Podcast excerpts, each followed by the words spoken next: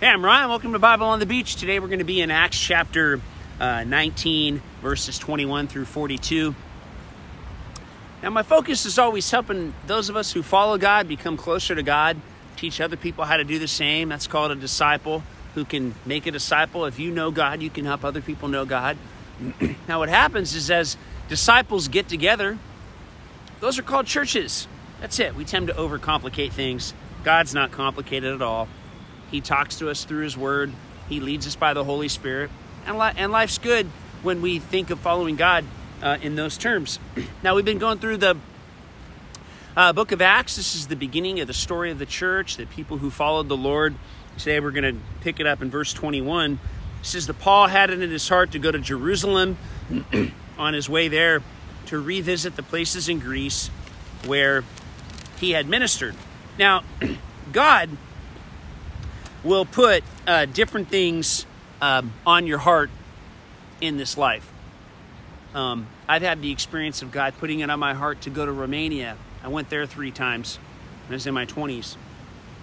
God put it on my heart last seven years, spent a lot of time in El Salvador. I think I've been down there 16 times now, um, helping with water, helping my friend Sampapo have a church uh, which he's doing a great job leading. It's now his church. He's doing a wonderful job.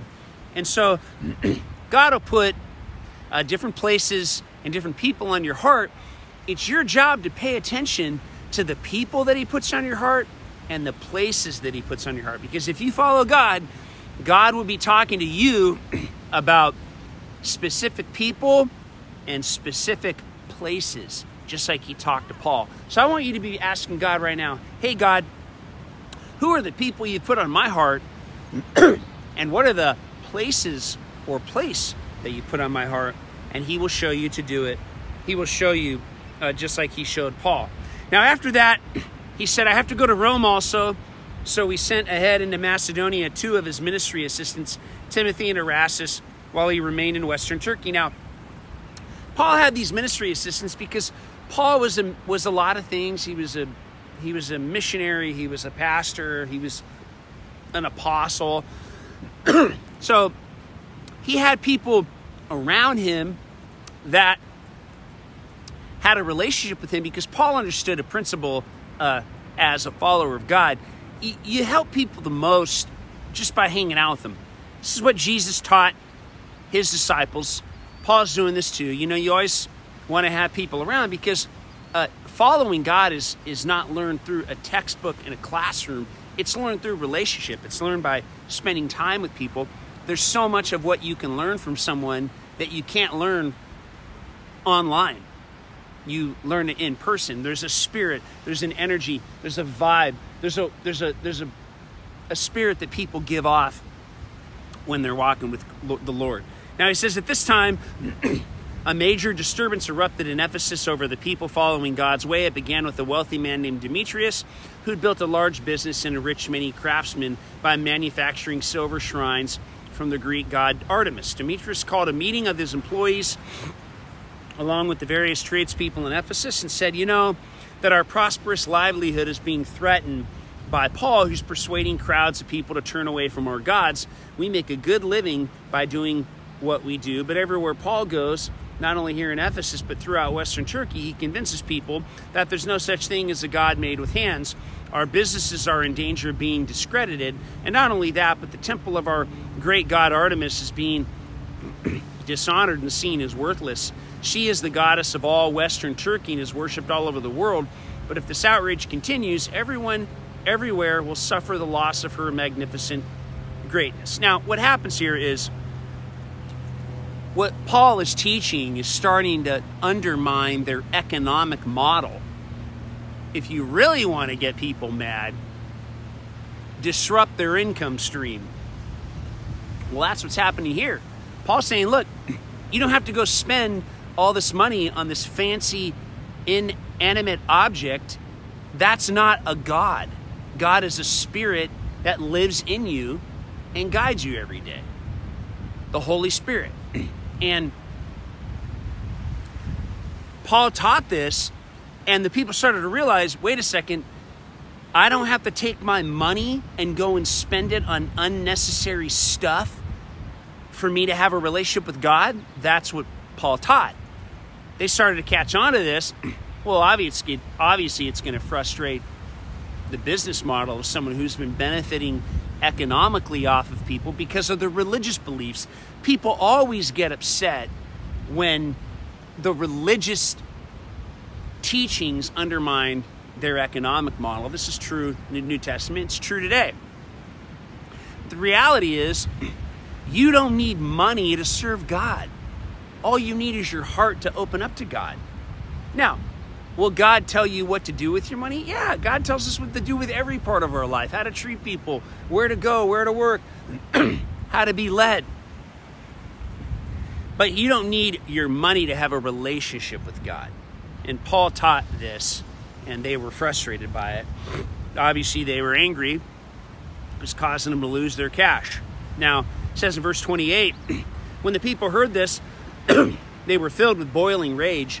They shouted over and over again, Artemis, the great god of the Ephesians. The entire city was thrown into chaos as everyone rushed into the stadium together, dragging with them Gaius and Aristarchus, Paul, Paul's traveling companions from Macedonia. When Paul attempted to go in and speak to the massive crowd, the disciples wouldn't let him. Some of the high ranking government officials of the region, because they loved him, Paul sent an urgent message saying, Whatever you do, don't step foot into that stadium. The frenzied crowd shouted out one thing and others shouted something else until they were all in a mass confusion, with many not even knowing why they were there. So, again, sometimes when we serve God, we find ourselves in, in peaceful situations. Sometimes when we serve God, we find ourselves in chaotic situations. If you find yourself in a peaceful situation right now, great. If you find yourself in a chaotic situation right now, just know that you're not alone because the earliest followers of Jesus found themselves in chaotic situations many, many times, but God will be with you in the middle of your chaos, just like He was here with Paul. And He'll show you what to say and He'll show you what to do. Now, some of the Jews pushed forward a Jewish man named Alexander to be their spokesperson. A different faction of the crowd shouted instructions at him. He stood before the people and motioned for everyone to be quiet so they could be heard. But when he began to speak, they realized that he was a Jew, so they shouted him down. For nearly two hours, they shouted over and over, Great is the God of Artemis, the God of the Ephesians. Man, isn't this just like today? People don't want to listen to each other. They just want to shout what they know. They want to shout what they believe.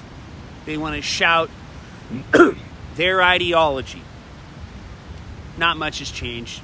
Exactly how people are today. They want to shout you down with their ideology. So eventually, the mayor of the city was able to quiet them down. He said, Fellow citizens, who in the world doesn't know that we are devoted to the great temple of Artemis and to her image that fell from Zeus out of heaven? Since no one can deny it, you should all just be quiet, calm down, don't do anything hasty. For you have brought these men here before us who aren't guilty of any crime. They're neither temple robbers nor blasphemers of our goddess. So if Demetrius and the men of his trade have a case against someone, the courts are open, they can appear before the judge and press charges. But if you're looking for anything further to bring up, it must be argued before the court and settled there, not here. Don't you realize we're putting our city in danger being accused of a riot by the Roman authorities? There's no, no good explanation we can give them for all this commotion. After he had said this, he dispersed the crowds and sent them away. So, what he does here, very wise decision. He takes the disruption that had happened and he funnels it into the legal system. Now, today, uh, it's really the best case scenario because when you funnel things into the legal system, you avoid a violent outcome. This, is a, this was handled well. This energy is stewarded into the courts. And what we're going to see next time is that God, this is actually a setup for Paul to teach about Jesus to a whole new group of people. So here's the point for today. If you find yourself in a chaotic situation, it could be a setup for a way that God wants you to be used in a situation that you didn't think you might find yourself in. How many times in my life have things not gone according to my plan, but they were a part of God's plan? I could look back and see, oh, God was directing me to go there. So stay humble, stay open, God's working in you, God's working through you, God is for you. Not every situation that you're going to be in in life is going to be peaceful. It might be chaotic, and that's okay. God will guide you today, and He will lead you today. In that spirit, thank you so much for being with us in Bible on the Beach today. I hope it's been a blessing. I hope it's been an encouragement. If this helps you learn, it helps you grow, please text someone and tell someone so they can follow along. I do these every day. Until next time, have a beautiful day.